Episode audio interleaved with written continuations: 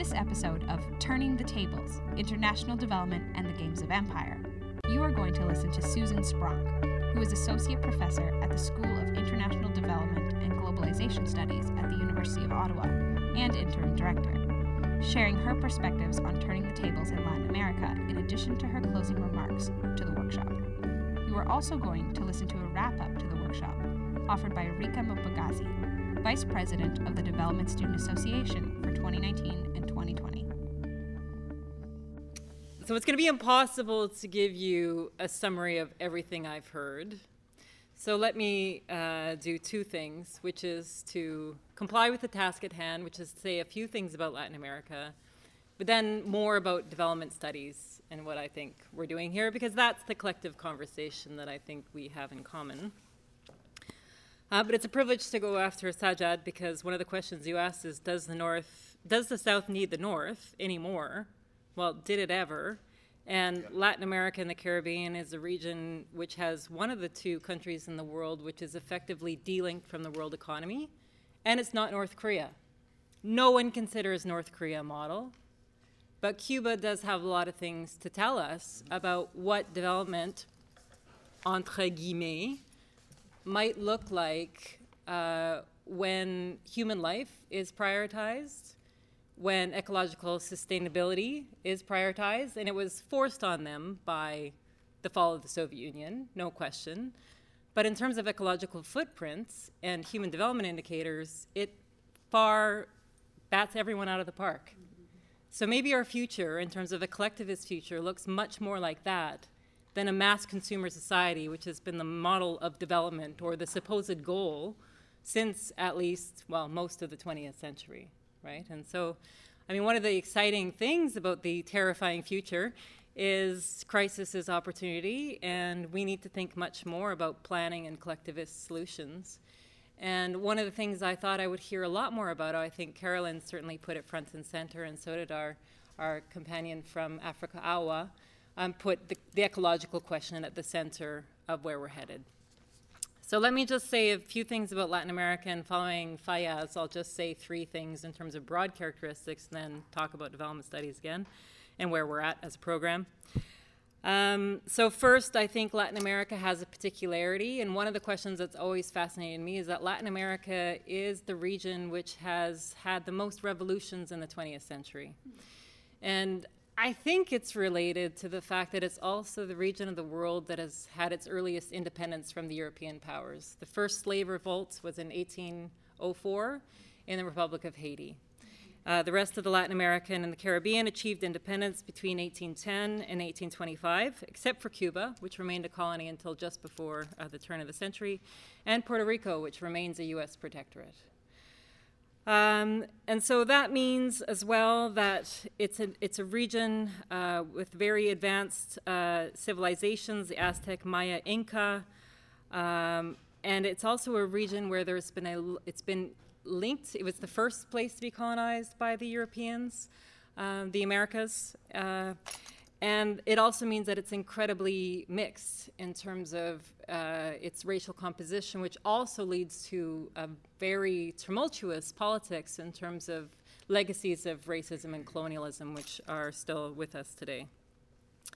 Um, secondly, the Latin American region as a whole uh, has the greatest inequalities of income and wealth. It was the only region in the last 20 years that also experienced uh, the new left or a turn to the new left or a it's always been a place of political experiments. And with the election of Hugo Chavez in 1998 followed by uh, Lula in 2002 this new left which tried to take lessons of rebuilding the state-led alternatives also was the only region to reduce social inequality again.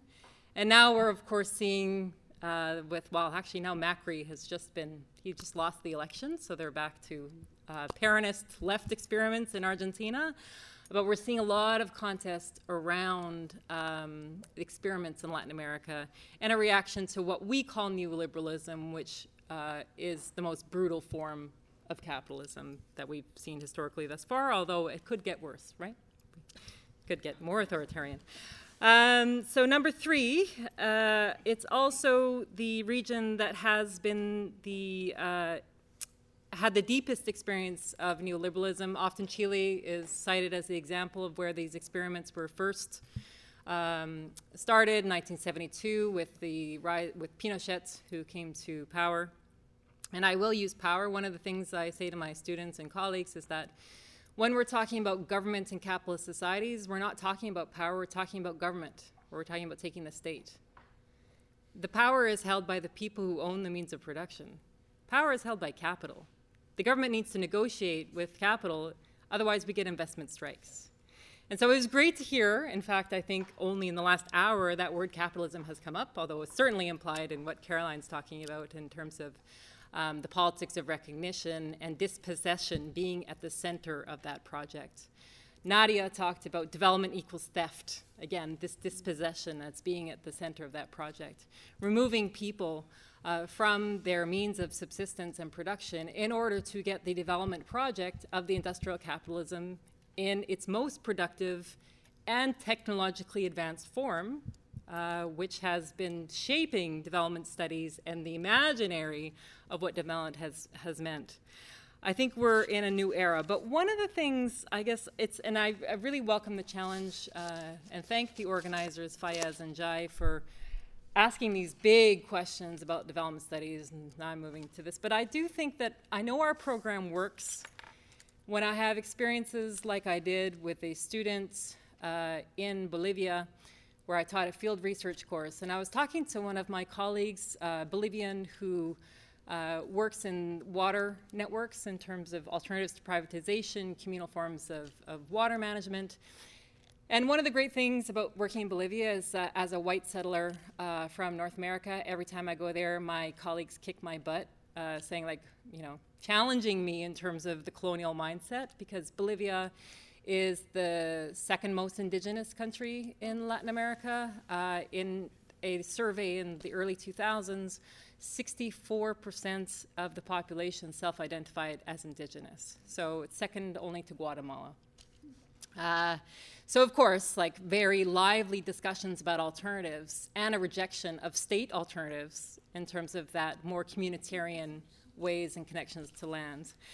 But in talking to my friend Marcella, she was criticizing me because uh, we did a field research course, which when I taught it, I taught research methods, I taught the history and politics of Bolivia. And she was comparing my course to a colleague from uh, an American university who is working with, he's an anthropologist, so he has deep connections to one community. I've always worked on policy and privatization and other global processes. When he went with his students to live in that community, uh, they did what is often thought of as development, where they would help the community build a school. So Marcella was saying to me, like, you know, they're really helping and you're not doing much. I'm like, okay. When my students went back to Canada or came back to Ottawa, they started a chapter of Mining Watch. Wow. Right? I mean, development studies and development students, I think in our program, and I know our program works, when our students understand that it is more than projects, it's more than foreign aid. I think development studies is actually one of the most radical disciplines, I think, with geography and history. Development studies is also very multidisciplinary, and so it's hard to define as an object. And I think we saw that here in the sort of varied conversations that we've had in, in the latter part of the afternoon that I was able to join you. The number one journal in what's called development studies in the English language journals is the Journal of Peasant Studies. Peasant? Yeah. The Journal of Peasant Studies is a Marxist journal which talks about peasants and also other questions about the uneven and combined developments of global capitalism. It has a higher impact factor than World Development, which is a policy centered journal, which is super mainstream and mostly publishes stuff that are written by economists. So, development studies. Yes, we have a lot to do, but I think we're also doing a lot right. Um, and I think one of the challenges that is before us is we have a school which is the largest school in Canada, as I mentioned. It's very pluralist, and I think that's an advantage to our students. So you can take courses with Sajat, um, which or it's going to give you a more uh, a perspective more on foreign aid, look at institutions of development, uh, OECD, uh, donors, etc., you can take a course with Nadia Abu-Zahra and deconstruct what that notion of development means, not even, and the course not even being able to use the word or believe in the project anymore. And so I do think that is also one of our strengths, and it's worth defending. And um, I wanted to end with quoting one of my favorite global actors these days 40% of the world population is under the age of 25.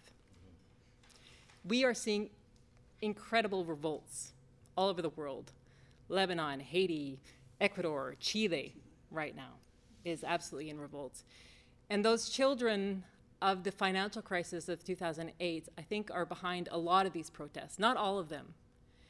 But what we're seeing now is the unfolding of the contradictions of the model that's been dominant for 25, 30 years. And we don't know where it's going. But Greta said, and I'm sure you've heard this all before people are suffering, people are dying, entire ecosystems are collapsing. We are at the beginning of a mass extinction, and all you talk about is money and the fairy tales of eternal economic growth.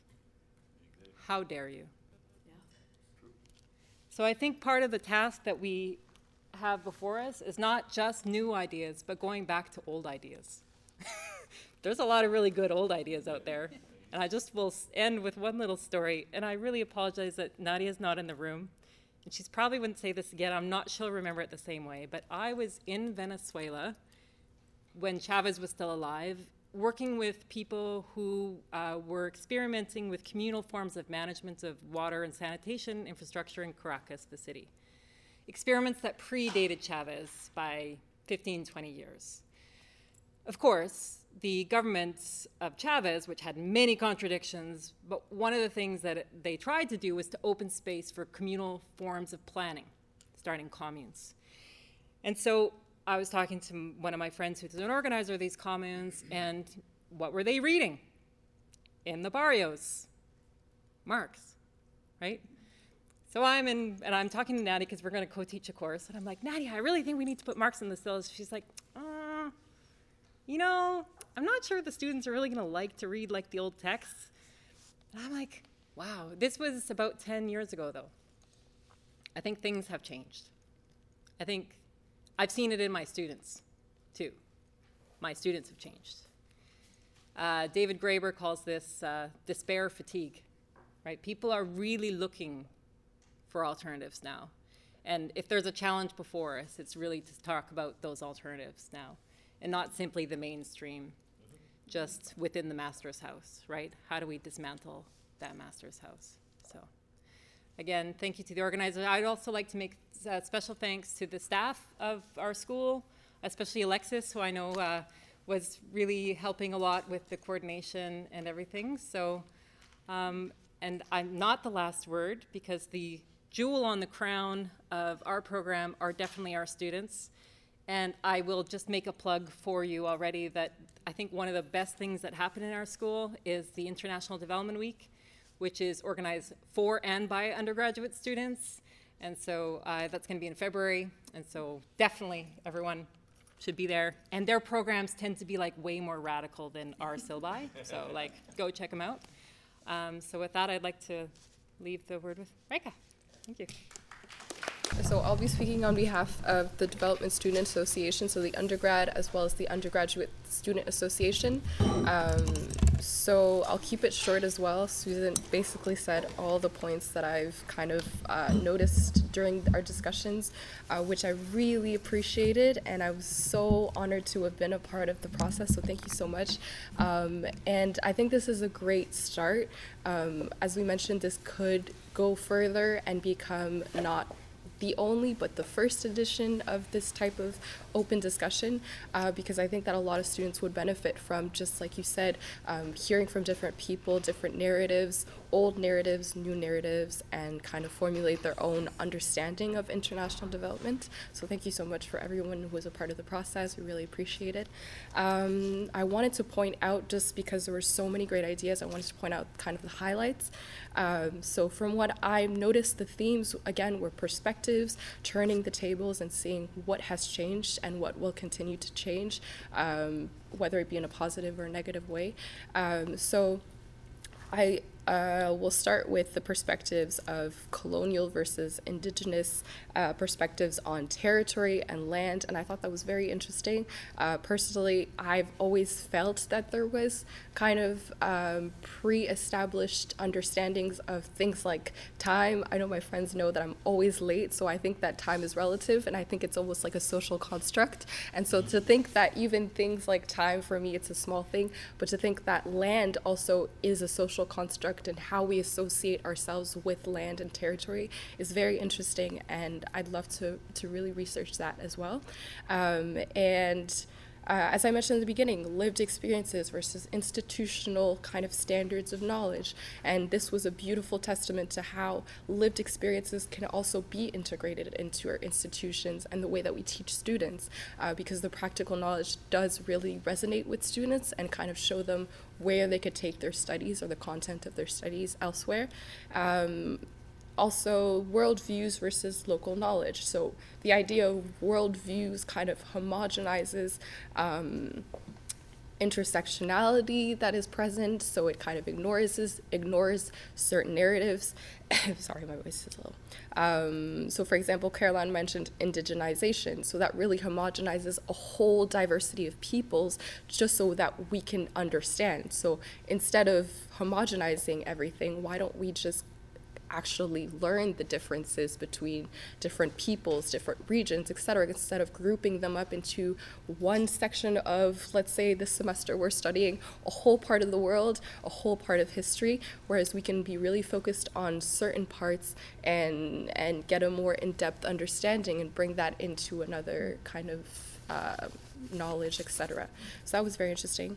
Uh, the grind. Um, I don't know if anybody's ever heard of like the idea of like the grind of like working nonstop all the time. So I remember Molly was talking about how the grind or this idea of progress, which was advanced by neoliberalism and capitalism, is really a social construct again, uh, because not every society works in that function, that framework of development means that we have to ignore social uh, expectations and, and develop development in favor of pure profit. So that was very interesting to kind of get that uh, reinforcement that it is okay to have different views on progress and development. And the word development was questioned, which I think is very important and should be brought to the table. Development is a term that can become derogatory if it is put in a setting where people people are not meeting expectations that they themselves did not set, that were that were preset for them, and that they have to abide to just to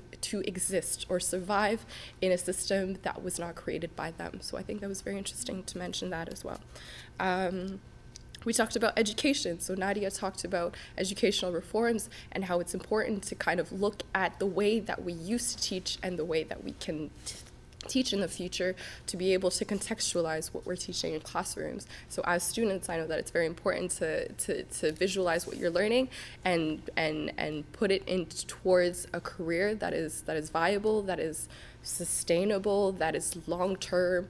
Um, and so by doing that, uh, we need to understand that the way that we're teaching or the, the way that we're learning, um, so that I guess what I'm trying to say is that I don't want to be going to an exam, writing an exam, and then forgetting everything I learned just because I had to do a Scantron multiple t- exam. You see what I mean? So, um, so definitely that's that's really interesting that you pointed that. Yeah.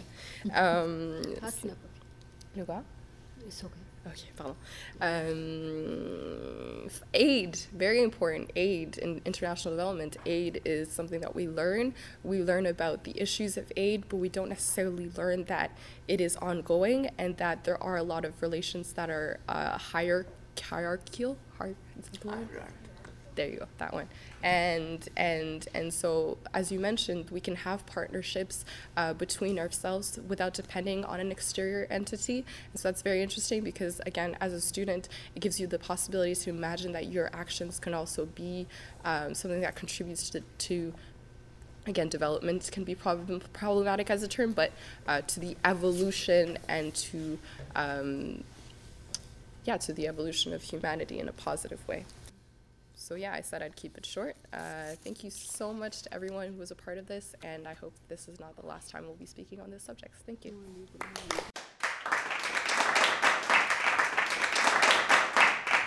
The introduction to this podcast series was read by Danny Caron. These podcasts were recorded and produced by Radimus Saki. The production of these podcasts received funding from the Ontario Public Interest Research Group at the University of Ottawa and from Professor Sanni Yaya at the School of International Development and Globalization Studies at the University of Ottawa. For details and further information, please contact Radimus Saki at rhany at uottawa.ca.